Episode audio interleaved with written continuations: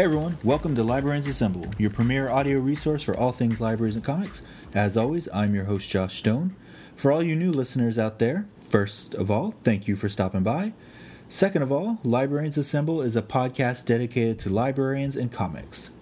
Librarians from across the country and from different library backgrounds will stop by and talk about the events they do at their library, as well as books they're reading, collection development tips, and pretty much anything else we think of along the way.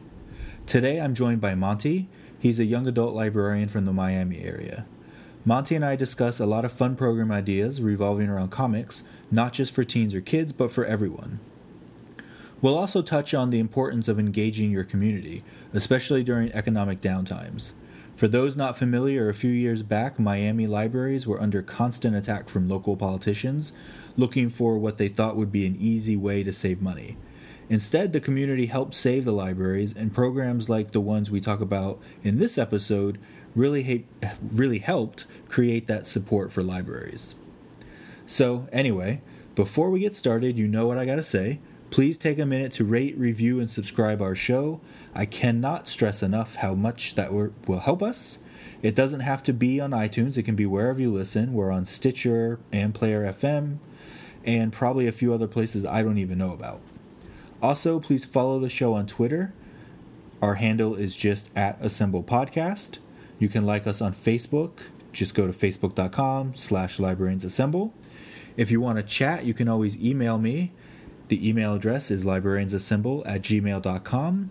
Finally, the website is, if you're following the trend here, the website is librariansassemble.com.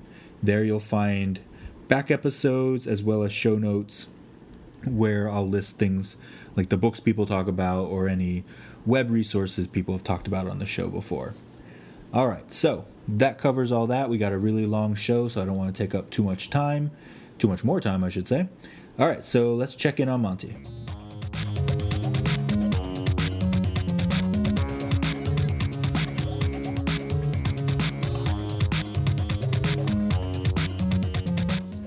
Hey everyone, welcome back to Librarians Assemble. Today I am with Monty. He's a young adult librarian down in the Miami area and an all around super cool nerd who is going to bring us a lot of great information. I can't even begin to talk about how excited I am to talk to Monty today. Once we started talking and I found out some of the stuff he does, I think this is going to be if they do they give out awards for podcasts because they better go ahead and get the award ready for this episode. So Monty, thank you for coming around. And no pressure, by the way, but you need to win no. an award now. No, not at all. uh, so thank you. And I, before we even get to start, I, I want to say thank you to David, who yes, finally Dave, yeah. introduced us. Dave, the first guest of Librarians Assemble, yeah, put us gave me your name. Um, so yes, thank you so much. Good call on Dave's part. I when you, we start talking, like I just said a minute ago, there we're going to cover some good stuff today, man. I don't I generally listen to my podcasts after I do them, but I might listen to this one. All right, Monty. So before we get started, why don't you mm-hmm. tell us a little bit about what your role is at your library? All right. Well, I'm currently the young adults librarian for the South Dade Regional Library, which is part of the Miami Dade Public Library System. Okay. Now, I've been in the system since uh, back 2006 as a page. Mm-hmm. And then I started at two, uh, 2008 full time uh, while I was in library school as an L1 librarian. Real quick, and, let me interrupt done, you. Where'd you get Where'd you get your MLS from? Um, from the University of South Florida. Okay, you're a USF. Because here in Florida, we have two. For those listening outside of the state, we have two schools that offer MLS degrees. We got the University of South Florida and we got mm-hmm. my alma mater, Florida State University. So I was just, I was just. Oh, had I known that, I would have not have bothered. I know, right? I never, yeah, I never tell people right away. I know, I know how some people are. I mean, it's it's okay. It's fine. You went to USF. It, it's good. Um, FSU is a great school. Just a great education. I got. No, I'm just teasing with you. Good. Good. So what else you got going on there? so aside from all that, um, I've worked at various branches, from regionals to small little closet branches. Um, I've done pretty much everything: children's, uh, young adults, and uh, of course, uh, young adult. I mean, adults. But I've been luckily enough to find a way to get into young adult services wherever I am. That's awesome. So, yeah. and that's yeah. So in case you didn't pick up on that yet, we're going to be talking a lot about young adult programming, maybe even some young adult title recommendations along the way. So Mhm. this is, you know, for all you young adult librarians out there, this one's for you.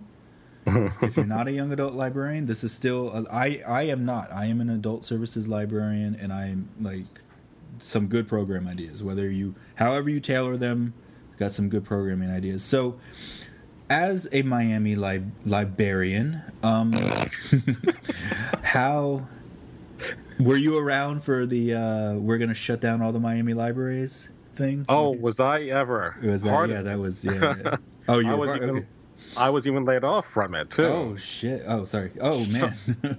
Yeah, so that's but you're back. that wasn't fun. But you're That was in 2011 that I got. right. okay. I laid was trying to remember when that was. It was not. Yeah, I didn't think it was that long ago. Yeah, and So how got was the- hired back in 2012. So That's good. almost a year being unemployed was not fun. Oh man. Uh, So Sorry to hear that. So what is the state of of libraries in Miami right now? How's how's the health of it? Does, how's it going? Well, that's the weird thing. Things improved in 2013, or at least we thought things were heading up in the right way, but mm-hmm. we were coming to basically another budget shortfall. Mm-hmm. But the commissioners had voted to make sure that the millage um, was going to be enough to preserve the library as status quo, meaning no one's going to be laid off and so forth. Yeah. And really, 2014 is that we got basically a little bit more of a millage raise, and we got things back in place. Uh, we've got U Media, which is a brand new kind of like high tech lab for teens down in South Dade, where I am. So a lot of things have been implemented um, as far as digital services. Uh, I mean, media it- came in through a, a Knight foundation. yeah, So, Foundation. yeah, yeah. So that became part of our curriculum, so to speak, yeah. because North Dade had it, and they really wanted to push for South Dade, and I'm glad they did. So it's an, a good thing that all these programs are coming finally, mm-hmm. and we're kind of playing catch up still. Even Yeah, after so a couple I- of years, we're still playing catch up. Yeah, and I, I wanted to bring that up as a prelude into what you're doing with your your program. So all most of the programs we're going to talk about is happening in have happened either in that window or in the recovery of this. Mm-hmm. Yeah. And they're all great ideas. And so keep in mind even even a library system that serves serves an area like Miami, one of the largest cities in the country, let alone the state, you know, when its library system is faced with just complete upheaval and complete like uncertainty, they were still able to do programs like this. So there is always a way around. I know sometimes it's hard for people to remember that. I know it's hard for me sometimes to remember that. My my system is lucky enough to be pretty stable based on the way we did, you know, different taxes for ourselves a long time ago. Right. We were l- uh, luckily able to avoid a lot of the hassles that some of the other library systems saw.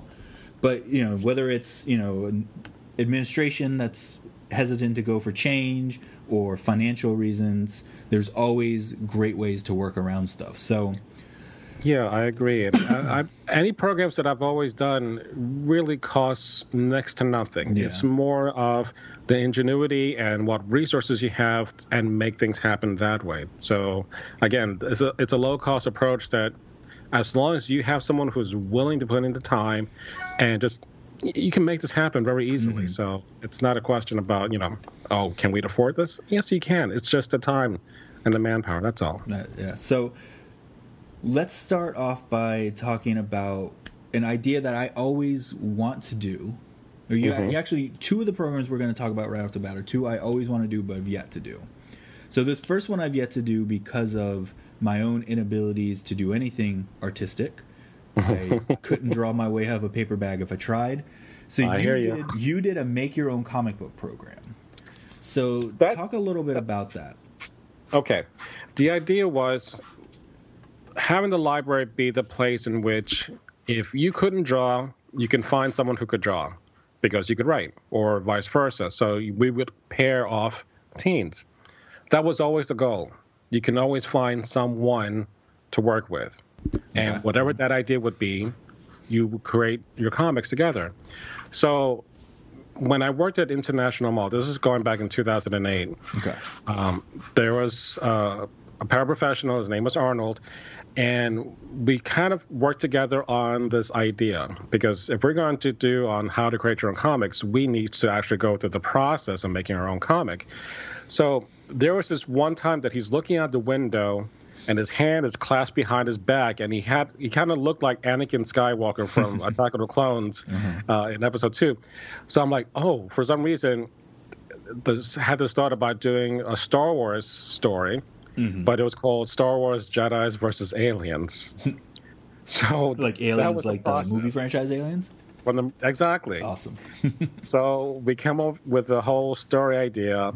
I drew this. I mean, I wrote the script. Mm-hmm. He's a fantastic artist. I mean, he does free drawing like nobody's business. So we we did this little project together, and basically from his drawings, all I did was just scan whatever pictures that he drew, mm-hmm.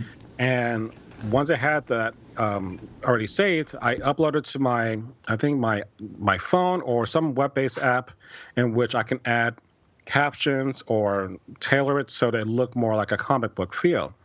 So from there, I was able to then print out like eight and a half by um, eight and a half by eleven pages of the comic itself in color. I mean, it's it's it's okay, but again, using the library resources, it's nothing fancy, but it mm-hmm. gets the point across of what you can do. And so you were doing and, this without the U Media Lab, correct? Because this right, is 2008, exactly. so.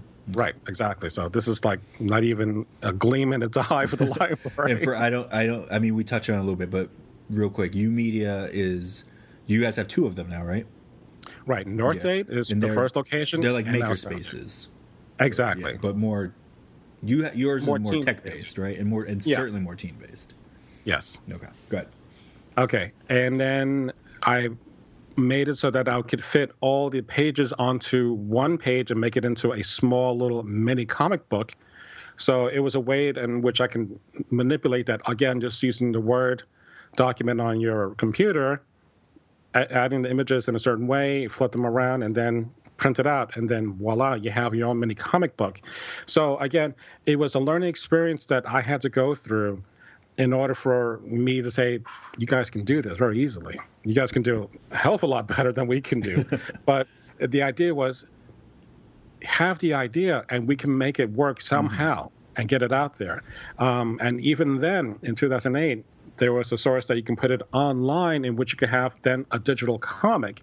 Oh, cool. So again, it was all for free. There was no, no cost involved mm-hmm. other than taking the time and figuring it out how you can make something work on a different format. Very awesome. And so since I like playing with tech, that was it. Awesome. So when you did your your program at your library, mm-hmm. what um so you, the kids would pair off themselves or how many like talk about how the the program actually went down. How did it go down as far as scanning these things for these kids, printing them out? Do you remember the name of the program you happen to use or i mean there at this point there's so many options out there no again it's whatever scanner you have okay so because you all you really need to do scanner. is okay right so um, and then later on um, with my ipad there's a, a, app i think it's called comic creator mm-hmm. i think you pay like a dollar 99 and that one you're able to do a lot more comic page layouts mm-hmm. Add captions and do a lot more cool stuff with the the artwork itself. So from there, I was able to do like a, a saved image and mm-hmm. then put it onto a Word document. So it's kind of cool. back and forth process. Mm-hmm.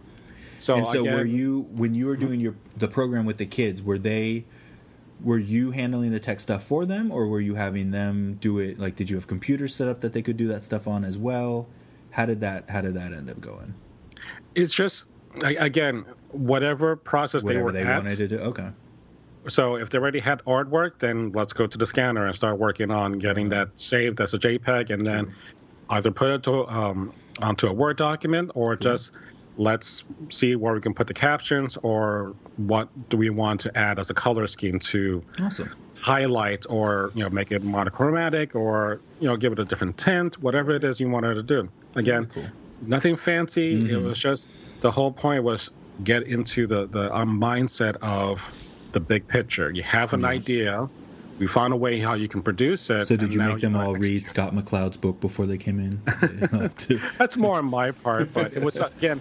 Um, using that as a resource, it definitely helped Yeah. me to understand, you know, the the whole breakup of the of the comic panel and spacing, as well as because I've had some script writing before, so it's kind of easier for me to write a comic script. Yeah. Artwork is hmm. beyond me, but I can That write ain't anything. for me either. So it was just one of those options that I'm like, okay, later on, you know, after this all happened, what if in a situation you don't have kids that mm-hmm. know how to write? I mean, not how to write, but how to draw. Yeah. Well, I was able to find other options. Again, just playing around with what I had, in which I can take pictures of my action figures Yeah. and I use a monitor at work, which was a flat screen, so it's very like no reflection. Mm-hmm. So I would put figures in front of it against a background, take a picture of that, and then upload that and add captions to that as well. Very So cool, again, you can easily do this with you know with limited resources and still come up with a creative story.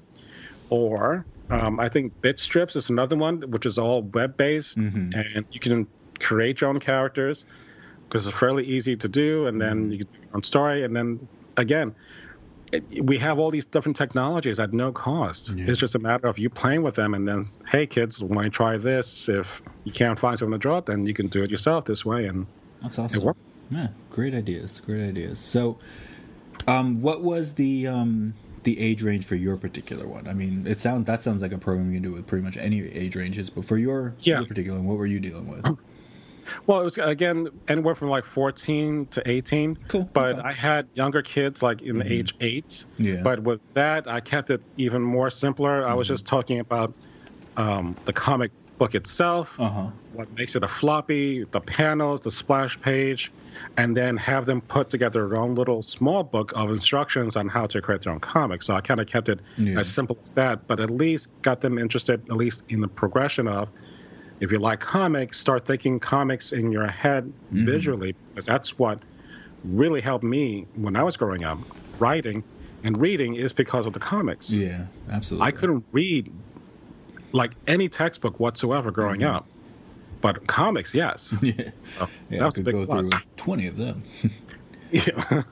Okay, so day. one of the yeah right. So one of the other programs you've done, and we've talked to a few other people on the show who've done their own little mini comic cons at their library. Yes. One of those people is a guy we mentioned already, Dave. Dave did Yes. one down in the Miami area that worked with Free Comic Book Day, and you did mm-hmm. one as well, but you guys took different approaches.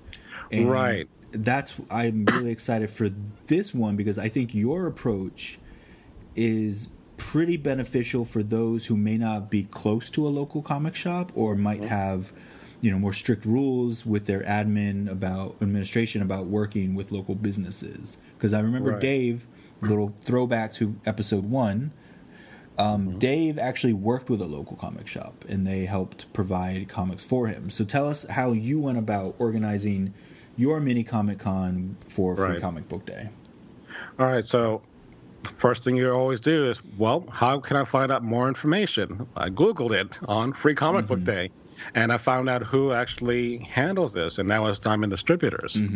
So they're the Oh, ones actually, that I'm I sorry. I just contact- I was mixing up a couple things there. I'm sorry. This is your free comic book day, and then I want to talk about your mini. It's okay. con. Yeah, my bad. My bad. It- it's it's it's all together. yeah. It's all together. Okay. So I contact them directly, um, like a couple of months before I guess the application was going to happen because you had to submit a certain questionnaire of whatever you're going to do for that event, and that was it. It wasn't really lengthy or difficult to do. My fault was. Even though I let them know ahead of time I was interested, they said contact them back at a certain time, and I missed that window almost by a full month Oh. luckily the my contact was so cool she was able to save some comics for me No. Okay. and awesome. still got them for her and i was like ecstatic because it was a good collection of comics but over the years i'm kind of a hoarder in this but hmm. any donations we get if i find good graphic novels i hold on to them any floppies whatever it is Yeah. so i wasn't really hurting for comics but Yeah. i would love to have new comics and they were tremendously helpful to do so that when you worked with Diamond for the free Mm-hmm. comic book day, were they the same comics that were available to the comic shops, or how? How was- Exactly. okay. Exactly. Very So anywhere else, you got the exact same comics. Awesome. Ours were going to be whatever was left over, but the exact same comics. So Mm-hmm. That was a good thing. Very neat. So, what did you do for this event? Were did you tie this in with the Comic Con, or was this something like what did you do at the Free Comic Book Day? Because I did this two years in a row. Okay. The second year is where I was looking to promote my little Comic Con event, Mm-hmm. which is going to be like a couple months after Free Comic Book Day, which is going to be in May. So I try to tie it in so that, and again, this is going to Florida SuperCon because I was gonna say we were when, trying. you, when you were like Yeah. a couple months after me, I'm like, so you went in July? You did yours up against SuperCon? No, we went the week before. oh, okay, very cool. in conjunction with Yeah, because I didn't want to go afterwards because like no one's going to show up. No. so why not do it the week before? Because one, my branch at the time was right on the beach, Mm-hmm. and it was literally like a couple of blocks away from the convention center. So it And made this is when SuperCon moved to the Miami Beach Right. location, right? from Miami Airport Hotel to now the Miami Beach Convention Center. So it made perfect sense for us to do our own Comic Con. Now, if you ever gone to the beach or ever tried to get into Yeah, that area, set the stage for these people here. so I had, I was going to, but yeah, somebody needs to set the stage for non South Florida, especially non Miami. yeah, I, you know, when I got hired back, I was ecstatic to take any assignment, and Mm-hmm. luckily I got Miami Beach. I'm like, I'm not going to complain because of the commute or having to deal with the traffic because I didn't have a job for a year. Mm-hmm. Yeah, absolutely. But after a while, I'm like, my God, this really sucks. because I have no free parking, Mm. like a parking lot, what like a normal library would have. We have to park on the streets, Yeah. competing with, I think, three construction crews around the library itself. So no matter what time of the day you got there, you would never find parking. Nope. And then on top of all that, getting there is always a nightmare because there's always construction everywhere. So the fact that. Miami that is perpetually under construction. yeah, but the beach is even worse. Even because, worse, yes. because God forbid it rains very real heavily, you're Uh. you're screwed. You're like literally on an island by yourself Yes. because it, traffic is a nightmare. um, so the fact that I got as many people as I did, which Yes. is about 80 plus people, Mhm. to come to the beach on a Saturday that found parking and still paid for it. Paid for parking. amazing. They Paid paid, for for, park- parking, came to the library. This is Miami Beach. This is Yeah. a place where there is nothing but other stuff to do than go to the library. And you got 80 plus people to come to your Comic Con. That is Right. so impressive. I can when I when I was reading about this, I was Mm-hmm. just the jealousy was strong with me, man. like I was like, "Oh my god." you know, and and, and in fairness, because we had a good relationship with Mike Broder, who Mm-hmm. Who runs- runs yeah. Florida SuperCon, he helped us out having a a table there the week after Mm-hmm. to do um, our our outreach. But he also gave us tickets to help, you know, as giveaways. He gave us some cool giveaways that, that I l- still remember.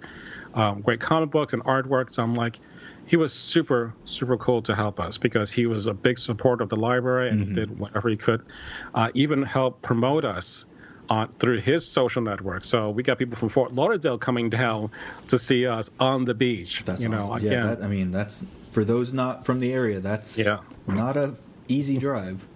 Yeah, um, but the goal that I had in mind, because I've done, I've gone to myself, uh, myself, uh, uh, many conventions in which, okay, how would I do this on a scale that is manageable? So I pared it down to the very basics. You had presenters, you had gaming, you had anime, and giveaways. And that that was the goal in mind. So since I had comics left over from Free Comic Book Day, that filled in easily with the giveaways, um, and then I got some grant money because the Miami Beach uh, Cultural um, Organization gave us a grant every year, so money was able to pay for presenters. So I had one lady um, who I worked with before, and she dressed up as an Andorian painted herself blue. Mm-hmm. Her name is Sandy Thorpe, and actually she's in Trekkies 2, in like a brief shot, but you'll see her somewhere. so I, I, like I brought her aboard just because I wanted, just in case no one else got dressed up, at least she had some Yeah. kind of presence of you know this is still fun to be in. Um, I got someone to do a presentation on cosplaying. Okay. And then I contacted the Miami it's a science fiction film fan, no, the science fiction film festival of Miami. Okay. Um, this organization has uh, at that time was like its second or third year running, and I got them to do a presentation, and we watched a steampunk short film Oh, cool. um, and it was just fantastic. And I did a short little presentation, which is similar to what I would do on my podcast, Mm-hmm. um, and like a couple of quick topics, you know, talking about. So who, here we saw, you know, the latest episode of Arrow, and which was a bad idea because no one clapped for anything about Arrow. I'm like, come on. I'm Even the then, no only one was clapping for Arrow. Oh, Nobody. I'm like, it had a it had a good season or two in it, right? People, come on. yeah, it wasn't like the third bad season. It was like the second season, the good stuff. Yeah, that was the good one, right? Yeah, the second season was the good one. So I'm like, oh my god. And so I'm moving on. You know. so at least I was able to MC this, and we had, you know, we had good giveaways. Mm-hmm. So, um, my daughter helped me out, and she manned the anime room Okay. upstairs. so that was her thing, and then we had a separate section for gaming, which was just a simple Wii console Uh-huh. on a projector. So it wasn't anything extravagant. It was just, again, if you didn't want to do anime, you could do gaming. If you want to do the presentation, you had something to do at all times. Um, you even had, uh, because there was summer reading uh, program, Uh-huh. a, a caricature artist who can sketch you like for free in Oh, like cool. a couple minutes. So everyone there pretty much got a free portrait done. so cool. that And was amazing. Did did you guys you guys paid for him to come in? What did that come out of the? He same- was part of the, the, the library system, so it was part Oh, of our part- oh, programming. Look at that. So, in if I was going to say how much was his cost, three hundred dollars, and that was hundred dollars because of the three performers, Mhm. cosplay presentation. So the- So Mhm. the cosplay person you had that was an outside person. We have a lot of we have a lot of cool cosplay people down in South Mm-hmm. Florida. Who who do you mind asking me asking who came in? Um, that's the thing. She keeps changing her name, and I'm like, I want to stop calling her different names. But at the time, she was going by Lollipop, Oh, okay. L A L I Pop. Hmm, But her, familiar. her real name is Lena. Okay, yeah, I don't think I'm familiar with that one, but okay. But yeah, she's from Miami Lakes. yeah. So, and I again was having to look through Facebook, and Mm-hmm. I saw her profile for, some reason, and I'm like, oh, so she did a lot of artwork. and like, that's where I just contacted her. I was like, uh, can you do some kind of presentation? Because I looked all, I loved all the pictures she's done. So Yeah, there's a um, there's one person. For all I know, it's the same one, but hmm. there's one person that I've seen at a few of our conventions who's just super sweet. We've been to a couple of her presentations. I think her name is Zipper Tan. She's been hmm. at the Miami ones, and she also comes to our local ones here in Palm Beach County. So that's what that's what I was wondering because she's really she's really good. Like if you're Yeah. in the South Florida area and you are putting on a con and you want to do something about cosplay, I think she'd be a great person to reach out to. I Yeah, because- I will probably reach out to her soon as I'm planning on doing some kind of convention, probably this year at one of our branches, at the on Yeah. library I work for. that is like the easiest type of programming to do because Mm-hmm. it's just um, a collection of stuff you'd probably be doing anyway, but it's just yeah. all one day. So you had the best of both worlds. I mean, low cost entertainment, but high value. So how Um, did your I- program run for the entire day? Was it just a couple hours? Like how? I think it was about for five hours long. okay. So and this was on a Saturday, so it's probably roughly On a time you guys Saturday, at. yeah. okay. Very good. And a so week before, when you made like publicity for this did you have like a schedule of events that you printed out so people knew when certain giveaways were going to happen or was it more Well, like, that's the luck thing. of the draw or I had raffles at the end or the beginning of each presentation. okay Plus, we had giveaways at the very beginning. And then those who stayed were free to take everything else that was not taken. oh my god i do that to my programs all the time like if you're still here man just take whatever i got exactly. Just take the bags. I don't don't look through them. Don't pick and choose. Just take it. Just take oh. it go. You earned. You stuck with me for the past for the entire program. You earned it. Right. So it, it, again, keeping in mind of the time, uh, the the type of programming you want to have. So I've had enough experience to kind of make sure that it was flexible enough that if there needs to be a change, you had that. And basically, it was just between honestly my daughter mm-hmm. doing the anime, myself, and one other person doing crowd control. We were able to manage over two floors. That's good. This whole event. Yeah. Well, that's cool too. Um, that's it's interesting because you have you know like though your layout sounds like it's it's a lot potentially more unmanageable. You know, like like how am I supposed to keep track of all these people? But it also seems yeah. like for the for the patrons, for the you know con goers, it seems like it could be more fun for them. They're like, oh, we get to walk around, and if you're trying to sell this to your you know managers or administration or anybody, you could be like, this is a great way for people to go to different sections of the library that they may not go to right and you know otherwise. So that sounds pretty oh, cool. That was that was the other thing I forgot to mention. Mm-hmm. Um, I had um, tons and tons and tons of leftover um, hacky sacks. so I had a section in my young adult section with paper cover the tables in which they can decorate their own hacky sacks. Oh, cool. So if you didn't want anything else to do and you just want to do that, you're free to do as much as you like. Hacky sacks, so, man. I can't believe it's. What year did this take place? And there's yeah, exactly, sacks, and oh we still God. have them. oh my God! Good, hey, good on you, hacky sack. You're sticking around. Yeah. Okay, so or just being your friends with it, and you know that kind of yeah, fun. you know, you, you may not use them for the reason they they were intended for, but whatever, man, they're still around. Exactly. Um. Okay, so do you have anything else you'd like to say about the Comic Con before we move on? You said you had about eighty people. You ended up. How did you? Um. How did you end up working with with Mike, the the Florida SuperCon guy? Was that something that like just kind of organically came around, or like was he already a library well, user? Or did you reach out to him? Tell us a little bit about that. Okay, um, one of our librarians, John, uh, I'm not going to say his last name just in case, no, um, was able to get in contact with Mike mm-hmm. um, about getting a table for that July uh, 1st through the 4th weekend uh, to do outreach. Because again, we were yeah in kind of a desperate need to get the word out about the library, possibly yeah, losing yeah, yeah, yeah. more funding. I so remember, he was able to give us at that at that particular one. I think I remember seeing you guys. I, I, I was there almost every single day. yeah, I think I yeah I think I remember seeing you guys. You guys had like like uh, like a really big library card or something. I forget what it was now, but yeah, yeah, yeah. we had library superheroes. Yeah, a male and female. And then we had um, the big library card that we would go around and have yeah. people take pictures with them with them and then david would go to the celebrities mm-hmm. and get them to hold the, the card and he did a great work with that yeah yeah i think but I with you guys that time but anyway go ahead so with john um, i was able to kind of get the contact information from mike and find out about what we can do about the the con because I'm like, well, I can use some help with some giveaways in return. I can help promote your stuff because we're right there, and yeah, it was kind of like a no brainer.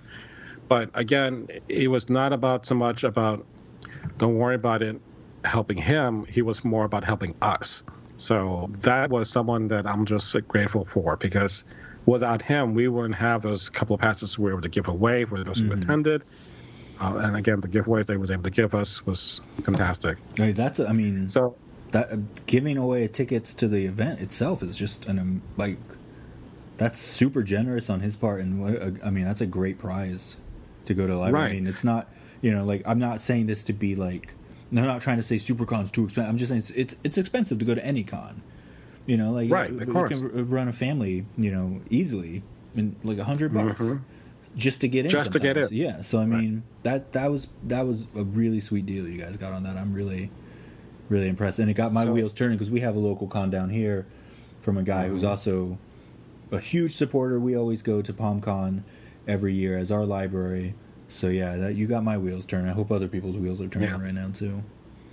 And basically, at the end of the day, that message was if you like this program that we did for free, Yeah. then you need to support the library. Yeah, you need to support us. Yeah.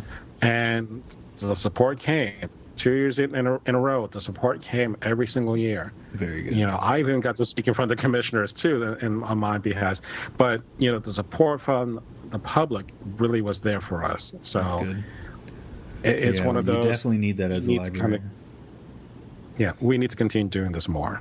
Awesome. So Speaking of talking in front of people, you've given some hmm. presentations at various library conferences regarding comic books and podcasting, which we'll get into in a little bit. So Yeah. you did you did a presentation about making comic books, like the program we talked about a little bit ago, correct? yeah, and Okay. sorry. No, so basically, it was just a matter. sorry, I got the frog in my throat. Hey, you're talking Damn to the right Kermit. person. You know, you know, we had to reschedule this from our original time because I had Yeah, nothing I but frogs in my throat. So I understand. So, so it was just more of, hey, you know, I've got all this information Mhm. and talk about this fairly quickly. Mhm. I, I was able to put it into a quick presentation. Um, and I've only had like five minutes to kind of talk about Oh, that, you but did one. You did one of those lightning round ones. lightning rounds one. Mhm. But I was really happy with even with those five minutes, Mhm. the amount of attention that I got what- yeah, from and that's that's what I want to know. Like, what was the what? How was you? How was that received? What kind of feedback did you get after that? more so with the instead of the podcast, which I was okay, but a lot more interest about how to do free comics or how to do your own comics. And I'm Mhm. like, again, you didn't have to learn how to draw. If you didn't know how to write, well, we got books on that. But Yeah. it was more of giving the kid the tools with free apps, free programs that you can find online that were web based. So there was never a concern about you have to download this or you need to get administration to approve on this because this is everyday access.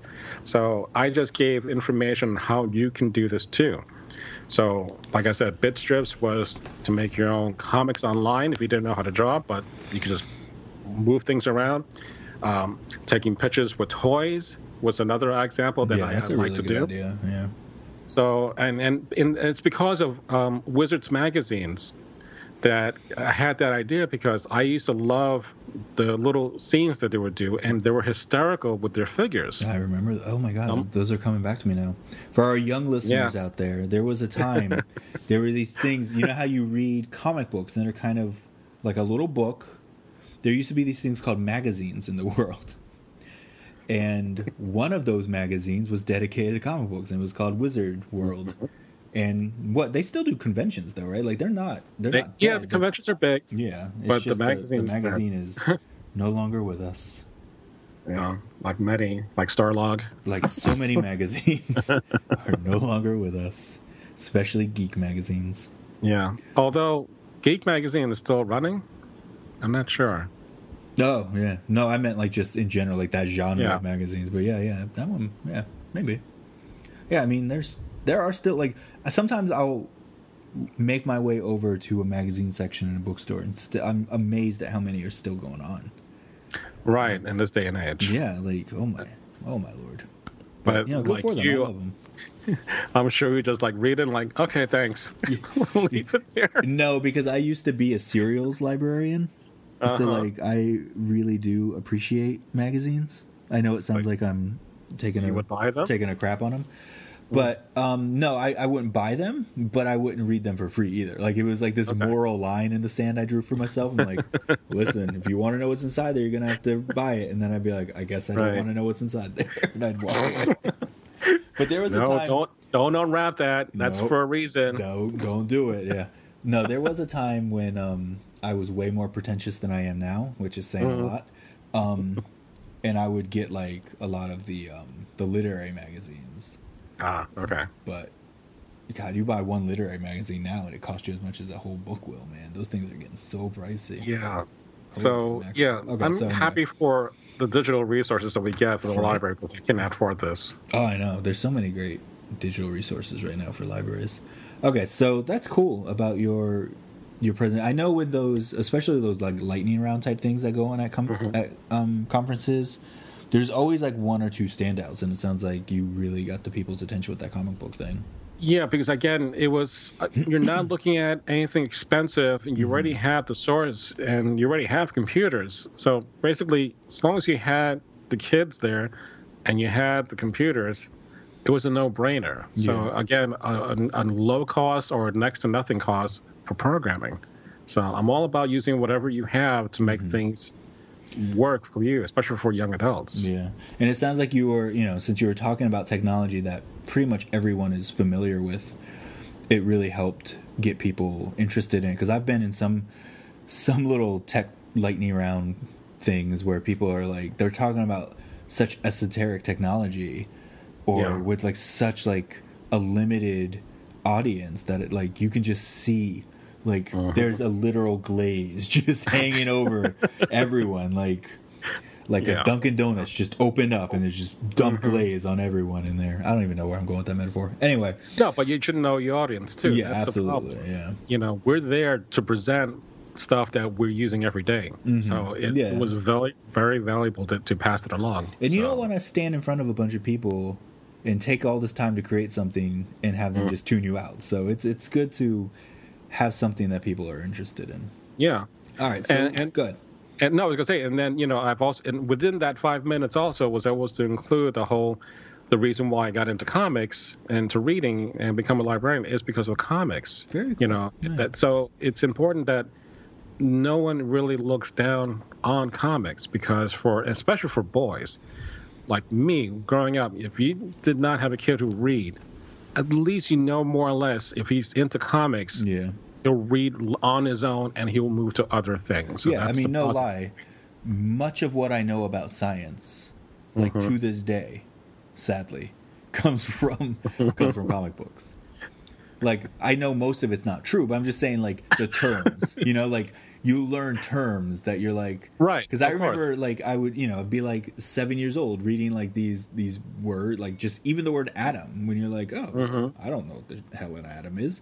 But then Mm-hmm. Like then all of a sudden like you're in a class and you're like you're learning about these you know these different science terms as you're a little older Mm-hmm. and then that brings you back you're like oh god I remember that like and then it starts like it makes science a little bit more interesting because you're like oh man I remember learning about you know Mm-hmm. like Spider-Man Spider-Man had radioactive blood and then you start learning about like what ra- what radioactive blood would really do to a person you're like oh poor Spider-Man poor Spider-Man he's, he's dead. Poor Spider Man had such a short, short lifespan. there must have been a hundred Spider Men. basically. That was a whole clone series right oh, there. Oh, poor clone series. oh, what a '90s comic thing that was. Okay, so speaking of mm-hmm. comics and Yes. what we read and getting into reading, what are some comics you're reading right now that you'd like to recommend? Could be for kids, young adults, adults, dogs, cats, whatever. Funny you should say the the, the cat part because there was when I worked at Borders Bookshop, Mm-hmm. there was a, a remainder book on how to train your cats how to read. So there would be like this picture book in front of this little makeshift uh, food bowl, and the cats would be there. And I'm like, "See, we can teach them how to read. They're looking. See, We can do it. you can do it. Even cats can." anything could be done. we So- can do anything. But should we? No one stopped to ask if we should teach the cats to read. Yeah, That's well, how, know, that's the downfall. Once they they learn the how to read, yeah, we're all dead. It's not robots. It's cats. It's, listen, as somebody with a cat, I will tell you right now, if that cat knew how to read, my Yeah. life would be miserable. There we go. All right, so, So- what are you reading right now? Speaking of Scott McCloud, Mm-hmm. um, I finished a couple months ago um, his, I guess, really big graphic novel called The Sculptor. Mm-hmm. And I, I don't want to give too much away, I- except that as much as I love superheroes, it gets to be a point in which you've seen this before, Uh-huh. you've seen the big series that each year they're planning to do, the big tie-in for all the different magazines. It gets really boring. It gets monotonous. So there are times in which I kind of go off a different direction. And the sculptor basically was one of those kind of books that really I enjoyed the series so much just because of because I'm getting older, and we Oh, have age. time. Mm-hmm. I was able to feel a lot more with, with the character because he basically is he's a struggling artist, but he is given a couple of months to do this amazing artwork with his hands. He can sculpt anything, and it's incredible stuff. But yet he's still not getting famous, and he's falling in love. So he's kind of time is ticking, and he still has a lot to do. And I'm always feeling like that. So it's a great book for me that I would highly recommend Yeah. for someone who's going through same stuff that I am. But it, it again, I, I think it's such. From the guy who wrote the book about understanding comics, to me, I think he understands the the idea of comics, and I was just really stuck to that. And normally, can you imagine how like terrifying it must be to be Scott McCloud and write an actual comic book now? right, exactly, Like, oh, exactly. the pressure. it's like, what are you doing? Like I would never do it. I'd be like, I'm done. I'm done. I can't do it. You kidding me? Uh, it's like you talk a good game, but can you actually? Yeah. Yes, he can. So, and I I know a lot of reviews were not all that great, but Mm-hmm. screw that. As long as you get something out of the story, that's, That's all that matters matters. the most. Yeah, I mean, even the. Mm-hmm. worst movie, if it hits you in a certain way, like I'm not even gonna lie, I don't know why I'm telling a bunch of people I don't know right now this story, but there was a Mm. time, there was a there was a little movie that came out in the late '90s called Playing God with David Duchovny and Angelina Jolie. So right now, you know that's a shit movie. um, but for some reason, it hit me when I was like a teenager. And I loved that movie. I loved it. And for Uh-huh. Right. years, I would tell people that's a great movie. I don't care. And then like I'd watch it, and as I got every time I watched it, I'd be like, "Man, I'm so wrong about this movie." But there was always something that I'd be like, "Well, like I could, re- I would re- recognize what it was that I liked about the movie." So Mm-hmm. Right. it's you know just because something is bad doesn't mean it doesn't have something good in it that will Mm-hmm. will reach you. And whatever reaches you, especially if it's a book. If it's a book Yeah. Mm-hmm. and you're reading something and it's expanding your your mind in any way, it's great. Right. All right. Do you have any other recommendations? Um, I'm still reading on The Walking Dead, even Okay. though the series has gone on forever and ever. I'm right now where um, I think number 16, I think, in the series, which Of- is actually parallel to what's happening in the trades, Okay. which is happening right now on the series. Now, in the trades, So- do you mean like standard trade? Do you mean omnibus trade? Like, Mm-hmm. Not I the can't omnibus. even I can't even keep up with The Walking Dead. I hope you can hear my like exhaustion. Like, there's It's so many numbering. There's the numbering is out of control with The Walking Dead right now, especially with the the um with the collections. Like from a Yeah. from a collection development standpoint is where this this this yeah, because Omnibus right just really ruins everything because you have to start over again. I know, and It's then you're like, but we have these already. yeah, but now it's all one book, one big book. I know, No. not one big book that could kill a patron. that means it's more chances for the pages to get loose, and then you'll never be able to use that book. I That's all- can't even tell you the rant I went on the other day. I, we got a new graphic novel, and I forget which one it was. Excuse me, but it was this. It was this massive book, and it wasn't even hardback.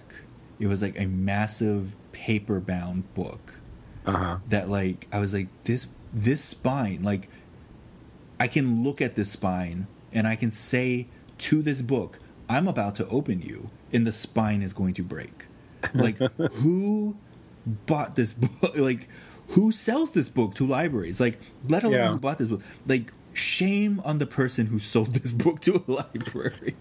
Which reminds me, there was that book that J.J. Abrams worked on, mm-hmm. Oh, and yeah. it had it was like a, a like a correspondence book. So I had all these little things Yeah, that would be so easily little mo- misplaced. yeah.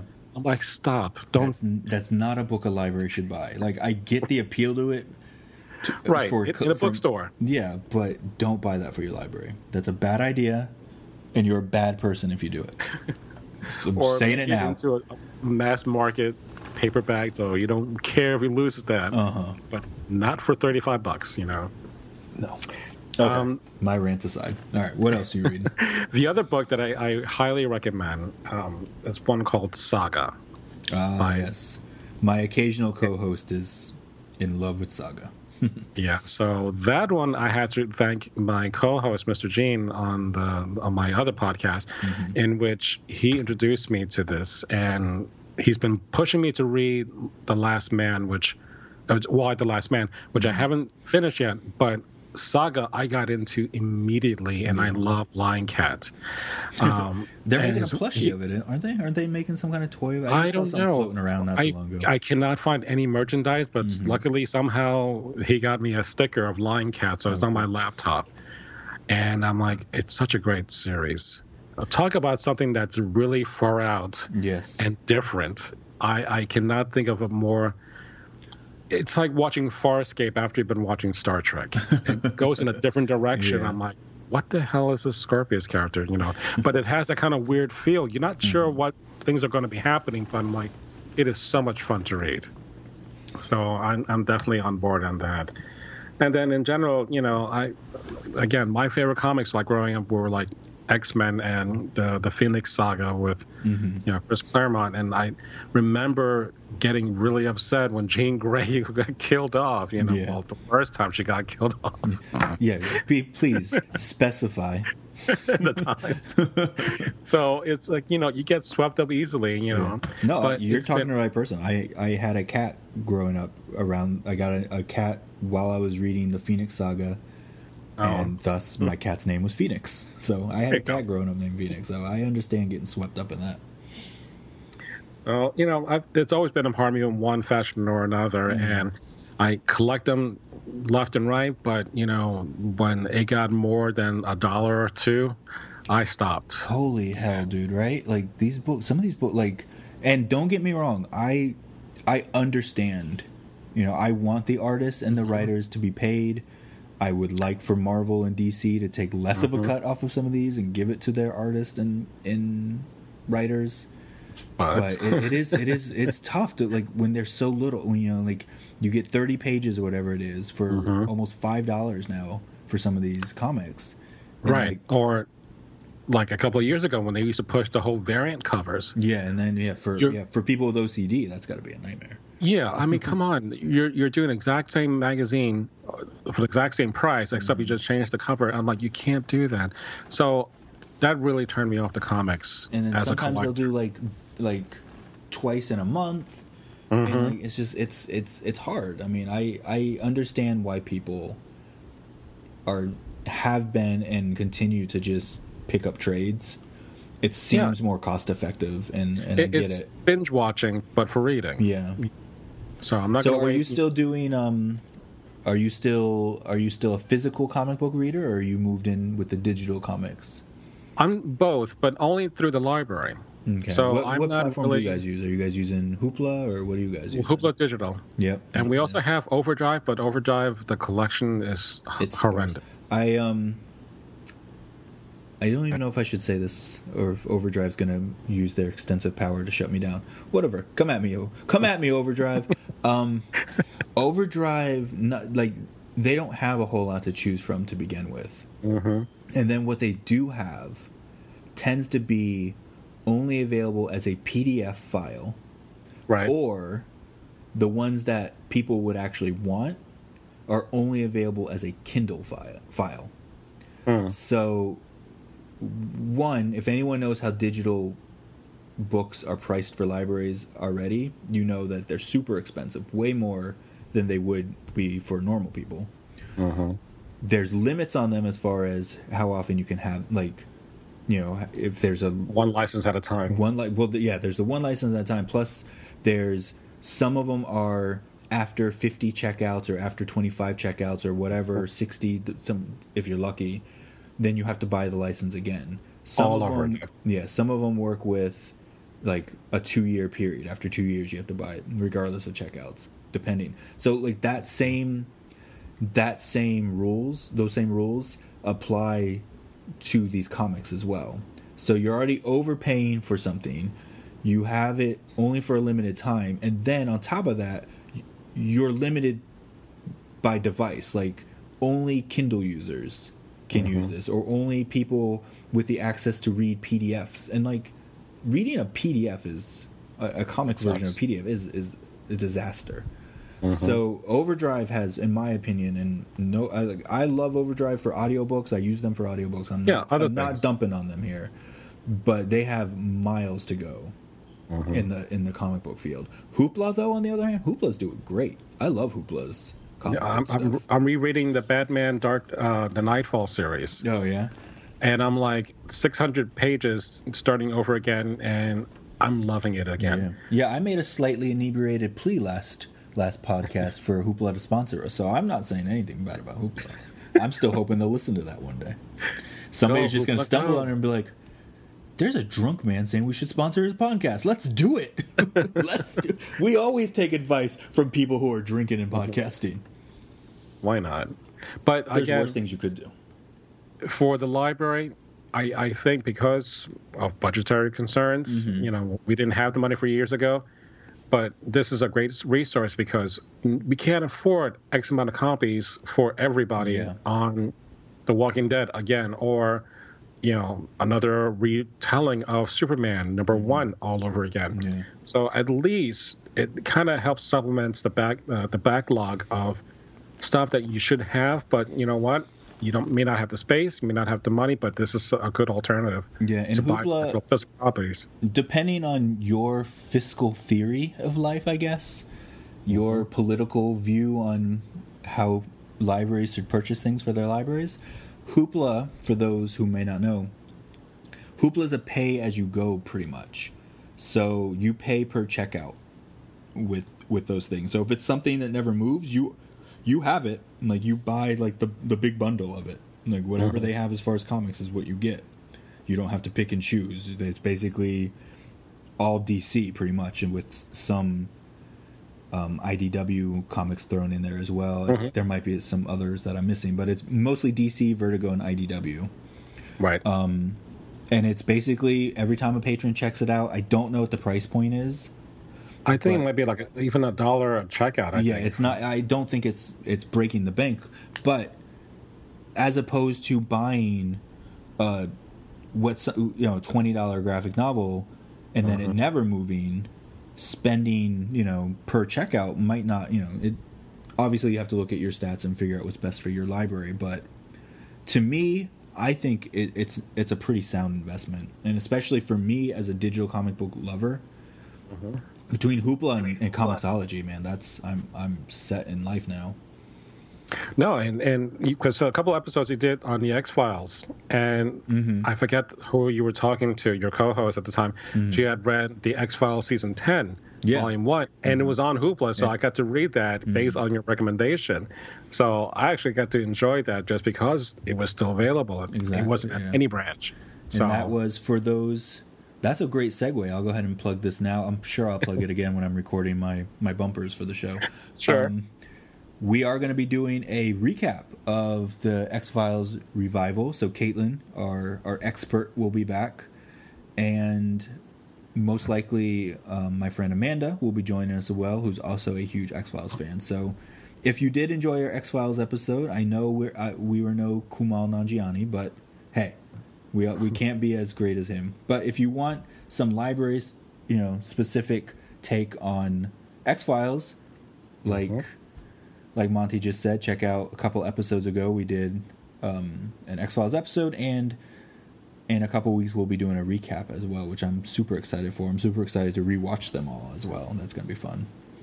So, yeah, I did the first almost complete the first season all over again, and I remember the first time I'm like it's Tooms. He's yeah, back. I know. I started. I was so excited. I started my. I started a rewatch of the X Files.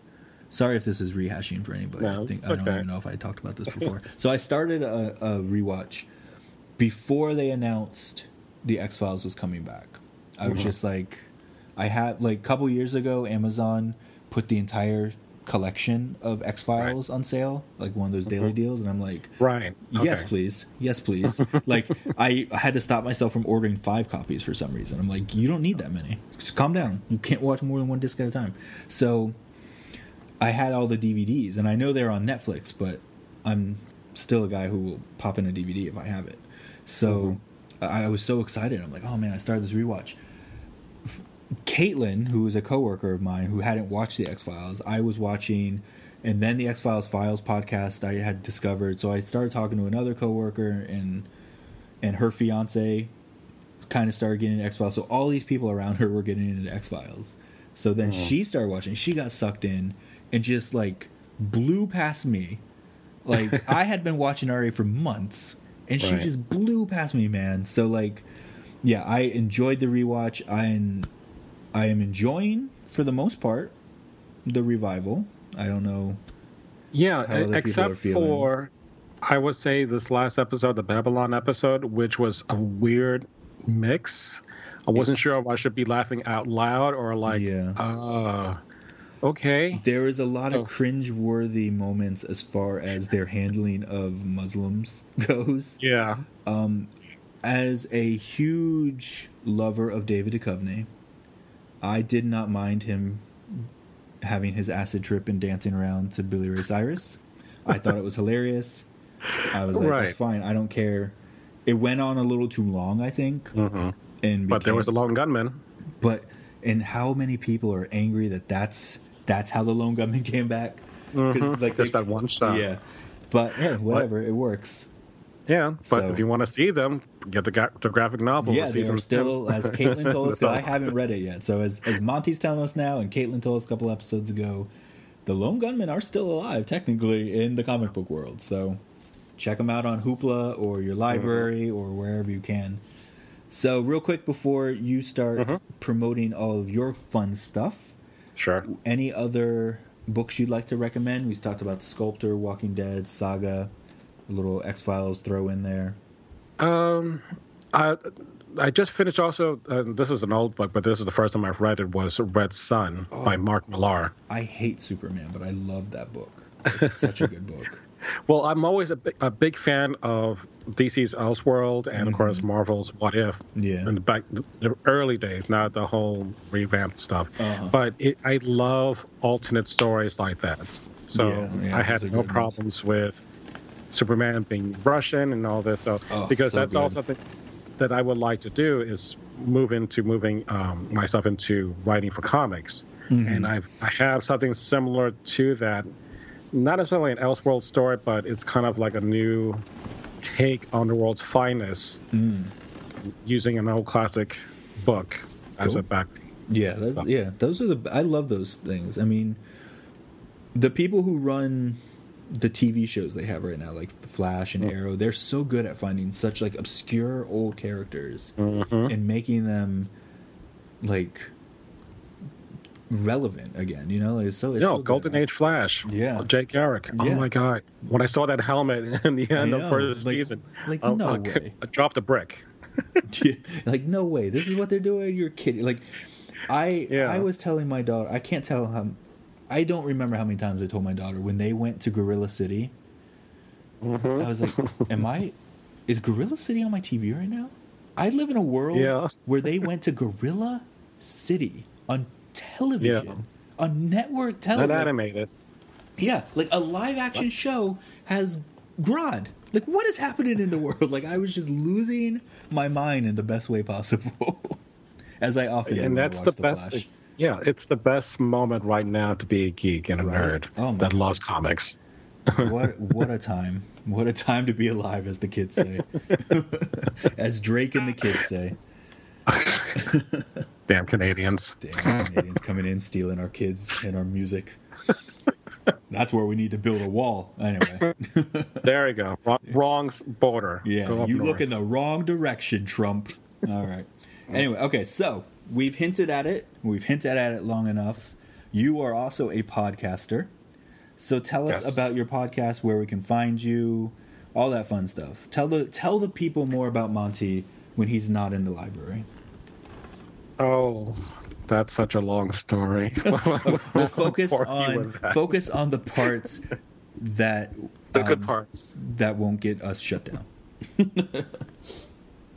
Oh man, I have to edit some more. No. No. Um, so, so in a nutshell, I, I started um, before I actually library school. I was working on my master's, and I actually had an MBA working on this project and creating my podcast. So in 2006, I started working on the Monster Sci-Fi Show podcast, and basically it was kind of like um, part of my final project in which I did a marketing idea of talking about sci-fi and how to market this and make it a go. So, of course, nothing ever happens because once you have kids, that kind of changes the dynamics of stuff. Of stuff. But mm-hmm. I had a friend of mine who I've known for over 20 years. So I worked with at Borders. I got him to be my co-host, and we've been doing podcasts since then. And basically, in a nutshell, I try to do at least one show each week lasting about 20 to 30 minutes, and I pick three topics of sci fi news that you should know about what's going on, and I give you my take on that. Now, the longer shows in which my co host, Mr. Gene, is on, that's when we get into the more raunchy stuff. Raunchy in a sense of we kind of curse and let our hair down, which I have none. But yeah, you get the idea. We we we let it all hang out. Basically, what what I do every other week. Like I really should mm-hmm. not curse as much as I do. But sorry about that, people who listen. no, but the, the, perfect example was um, the Force Awakens. He loved it. I hated it. Whoa, and whoa, whoa. as yeah. So wait a second. You hated the Force Awakens. How did you hate the Force Awakens? Look, you and you can I've feel waited... free to say, go ahead and listen to the podcast for your full response. But let's no, no, let, I could get I some could, of this. No, but the the initial reaction was that I've seen this before. You've changed it a little bit, mm-hmm. and you dare to call this a new Star Wars movie. Okay. That's what really pissed me off more than anything else. Okay, so you so, didn't like the fan service then? You didn't like the fact that they're like, "Hey, we took everything you loved, and we gave it to you again, but uh, that's like exactly what my co-host said, mm-hmm. and I'm mm-hmm. like, no, that's crap. that is. It, it, again, you would have to listen to my podcast, but mm-hmm. it was. Don't give away. Let the people come to it. No, no, no. I know too much. no, but in fairness, I watched it again. Mm-hmm. I let it simmer away all the hatred. I let go of mm-hmm. the hatred because there was still good inside of me, and you didn't go completely to it. the dark side. but uh, in fairness, I did enjoy it the second time around. Okay. So I didn't. Like you didn't. you didn't much. get all misty eyed. I I kid you not. I think I saw it. No, I saw it twice. I was I think misty eyed on the trailer, seeing hearing Han, Chewie, we're home. We're home. Oh, I know. And when that happened, I was like, all right. So do something. Yeah. And I'm, my, I'm not gonna lie, bro. I got both times I went. I went twice. I went twice, and I this, ah. even the second time I'm like, I'm not. I'm not crying. Screw you guys. I don't know what no. you're talking about. These aren't. My eyes aren't watery. You're full of shit. I got popcorn in my so eye. Empty. It was so empty in me. I don't know why. Huh. Hey, I. But see, this is the thing. Like I can. I see what you're saying. Like I, I see where you're coming from, and I completely get it. I don't know if it's just like, if I was just at the point where I'm like, George Lucas isn't doing this, and I don't care. I'm going to love it because he's not doing it. he's not doing it, so it's got to be better than those goddamn prequels. But right, I, I will say I was hesitant going into it because I do not trust J.J. Abrams. Mm-hmm. Like, I liked the first Star Trek he did. The second one was okay. Yes. It was okay. Second one was uh, uh, that's another sore bone yeah, to pick. Like, if I were a bigger if I were a bigger Star Trek fan than I am, I'm sure I would have hated it then you would love my podcast because I went a such a rant on him because it was abysmal. But Talk about the lack of fan service. Yeah, I was, tried to do something that failed miserably. Yeah, everyone wants Khan, and you give them to him in the worst way possible. But yeah, um, yeah, with with me with J.J. Abrams, it actually goes even before. Like, I stopped watching Lost I'm like, I can't do this anymore. Like, I don't trust J.J. Abrams dating back to Lost at this point. Like, I don't care. Wow. You, I, I had to stop after. Like, it took me a couple seasons. I'm like, this is a train to nowhere. I am See, I, I got on that train late. Maybe that would I got make on a difference. It late. Yeah, maybe. But by know. that time, I saw him directing Mission Impossible Three, which I loved. Mm-hmm. I hated Super Eight which was like you're, no, you're doing yeah, a brand new story. and like, yeah, I have no time for what? Super 8. I prefer no. Chronicle to Super Eight, which I assume are basically. Oh my god, Chronicle's awesome. Yeah, they're the same yeah. movie as far, but one is good and the other one's just mediocre. So yeah, it it was. It, there was no way this movie could have failed one way or another. I mean, Phantom Menace made a ton lot of money, but it wasn't good. It's because no. Star Wars fans wanted something new. Yeah and they got something new. Oh, they did. So, but then I mean, I guess the lesson, the lesson, the filmmakers took from the prequels was they don't want anything new. They want they want Star Wars over Mm-hmm. and over and over again. So we have Which to is- find a way to do it Yeah. where it seems new enough, mhm. but it's just basically Star Wars. And I'm not gonna lie, I was like, yes, please, You know, y- yes, please. yeah, I mean, when you know Star Trek for the most part made its mark on t- on TVs and then moved to the movies. Mhm. You know, books were always big for them. After Yeah. Return of the Jedi, there was nothing for Star Wars until we got Heir of the Empire series by Zahn. Yeah. and then stuff exploded after that with the books but then all that doesn't make a difference because disney just does not acknowledge that yeah, canon Disney, anymore Disney threw that out. so which is fine you know it, it's a blank slate you know kind of like the jj abrams star trek universe Yeah. Yeah. so it's kind of the exact same emotion so, Alright, it, it's fine but it, it's one of those i get very passionate about stuff like that okay, because so I that's a little taste. That's a little taste of your podcast. Um, and then, on, aside from that, I also do a library blog like you do. Now, I haven't done as many as you have, um, just because you know between working and doing podcasting and trying to do a blog and do other things in between. I'm going to be honest with you. I It's- don't recall the last time I've seen my family, so I understand where you're coming from. you have a family. I- what is that like? I know. I, I don't. I wish I could tell you what it's like. I'm pretty sure there's divorce papers waiting for me somewhere in this house uh, between the podcasts I do now and everything. Like, I would Yeah. not be surprised to find just like my family has left. Like, I'm just in an empty house this whole time. I'm like, Exactly. oh. So when did that happen? All right. Yeah. Guess I'm So- sad and lonely now.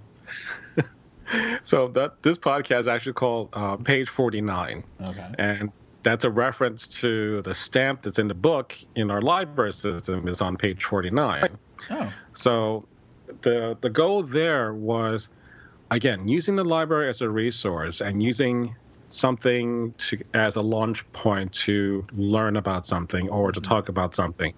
And the perfect example which is similar to what you're doing with graphic novels um, i started last year talking about the movie the interview and how north korea was going to kill us and all this. Mm-hmm. but there was a graphic novel called Pyongyang by Guy Delisle that was going to be made by uh, I forget it was I think it was Sony, but Steve Carell was all set to go, but they canceled because of all the fallouts. So I started to read the graphic novel, and that started the ball rolling to learn about what is the story about North Korea. So I used the library as a resource with a graphic novel. I looked at documentaries, and then learned something about North Korea that makes perfect sense. I mean, sure they're batshit crazy, but but when you understand where they're coming from and Yeah. why they're acting the way they are now, Mm-hmm. it makes perfect sense. So that was the one thing that I wanted to use this podcast for is to learn something new that you never thought about before. Yeah. So- that sounds really good. Yeah. So again, that graphic novel and seeing what this movie could have been with Steve Carell would have been perfect. That's Mm-hmm. Yeah. if you like Steve Carell's humor and his delivery, it read exactly like him reading this graphic novel. That's cool. So, so and I did an interview with Amy S. King, who was a teen author, who came to my branch one uh, time on the, on the beach, and I got to interview her. So I'm looking to keep pushing that in the exact same kind of fashion what you're doing with graphic novels, but more like other things that we can do with the library and discuss things like that. So That's awesome. Yeah, I think there. I I love the idea of there being more library podcasts because, first of all, as a librarian and as somebody who knows almost only librarians at this point in my life, um, we love podcasts. Like librarians love to listen to podcasts. And if there's one thing I know about librarians, and I say this with all due respect, we love to hear about ourselves. We love to hear about libraries. We love to hear about what other libraries are doing. We love to be up to date with with libraries. So th- it's a great market. Like I I did not know prior to launching this podcast that there was another podcast about libraries and comics and comics. Right. I know that now. I'm not going to mention them because I secretly hate them. No, I'm just kidding. They're a great podcast too. I'm still not going to mention them though. Um, but just because there's another one, I, I I guarantee you, if you know what podcast I'm talking about, you know very well. If you're listening to this one and you listen to the other one, we are nothing alike. First, they're way more professional than I am. There you go. Like, not just like in quality, not just in sound quality, but like they don't just drop an f bomb randomly in the middle of their podcast and completely ruin the chance they have of ever being taken seriously in the library right. community. But, but there's a place for all of it. There's a place for people like me who will be like, let's yeah. talk honestly about libraries, and if you need to curse a little bit, hey, there's a reason That's where it. we give first names and try not to mention what libraries we work at. Like, mm-hmm. we don't want anyone to mistake the fact that we're not we're not being paid right. I'm not being paid right now, and Monty's no. not being paid right now. Like we're not representing the libraries we work for. We're representing people who absolutely love libraries. And it, most people who spent the money and the time to get a library degree absolutely love libraries. And if you're going to podcast, like they say, podcast about what you know, podcast about what you love. So if you are a librarian out there and you have something, like, I'm sure there's plenty of room out there for people to talk about like you like you're doing with sci-fi or like you're doing here. Like it sounds like a great idea. Using your podcast to talk about you want to know more about a certain subject. Well, the library is a great resource, and using uh-huh. different library resources to find out more about a topic is a great idea. It's it sounds wonderful. So, if you're listening out there and you think you want to make a podcast, first of all, it sounds like a great idea first and then you're like, oh, I'm so tired. Do I really want to record a podcast right now? But if you really want to record a podcast and you work for a library, I guarantee you there's already something you can talk about right there. So it's, right. It's great. I, it's great. I've been pushing that as well, like for the Florida Teen Network. Yes. Um, in which is an organization that we're trying to spread the word about the library services in general, just amongst ourselves mm-hmm. about services like this to do a podcast that costs next to nothing. It doesn't. And what you can bring to that, in which we live in a society in which we all we do is just consume mm-hmm. content. So that's fine, but let's do something with that content yeah. and let's add some perspective on that content. And that's your podcast right there. Right there. So whatever that is, whatever that subject that you are you love to talk about, if it's going to be knitting, then you can talk about knitting. I, I guarantee you, you'll be you'll beat my. If you're going to do a podcast about libraries and knitting, guarantee mm-hmm. you, you're beating my podcast right now. Like there you, go. you already got more listeners than I do. Like I'm telling you, every librarian who's into something, there's also tons of other librarians into that thing. So reach right. them. And by reaching them, you're also going to reach other people. There are people who listen to my show that aren't librarians. So and I learned a hell of a lot you, from you just listening to your stuff. And like, oh I oh my don't God, learn anything from me, so that's very surprising. I I well, appreciate listen the compliment. to yourself. I appreciate the compliment. I am terrified that therapy. No, I'm just kidding. that, thank you very much. So before we go, again, mm-hmm. his your podcast, Monty's podcast, are Monsters of Sci-Fi and Page Forty Nine.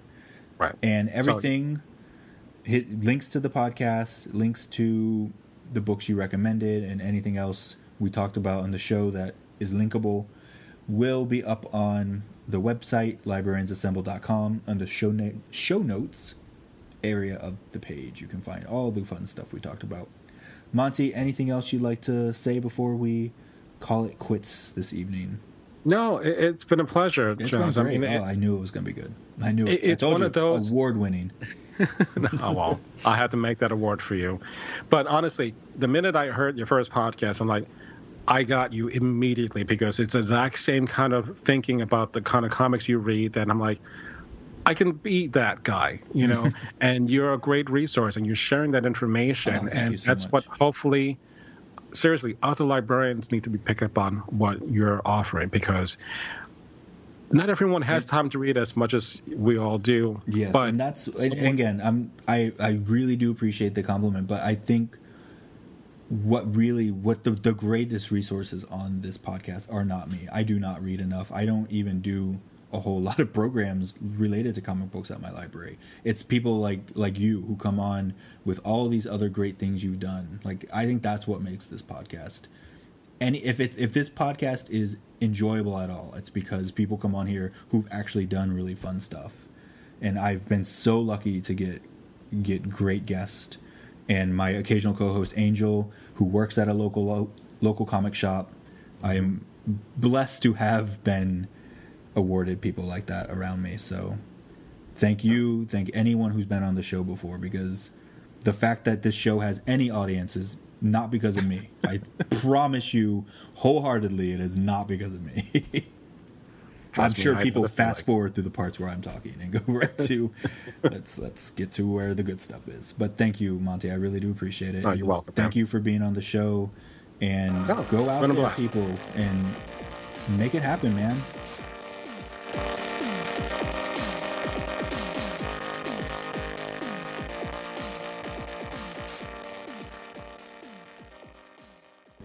All right, that's the end of our show. Be sure to come back in two weeks. We'll be joined once again by our expert, Caitlin. This time we'll be discussing the X Files revival in much greater detail. We'll be recapping the new season, seeing what was good, seeing, unfortunately, what was bad, or maybe we'll just ignore all the bad stuff and focus on the positive. Either way, be sure to check it out.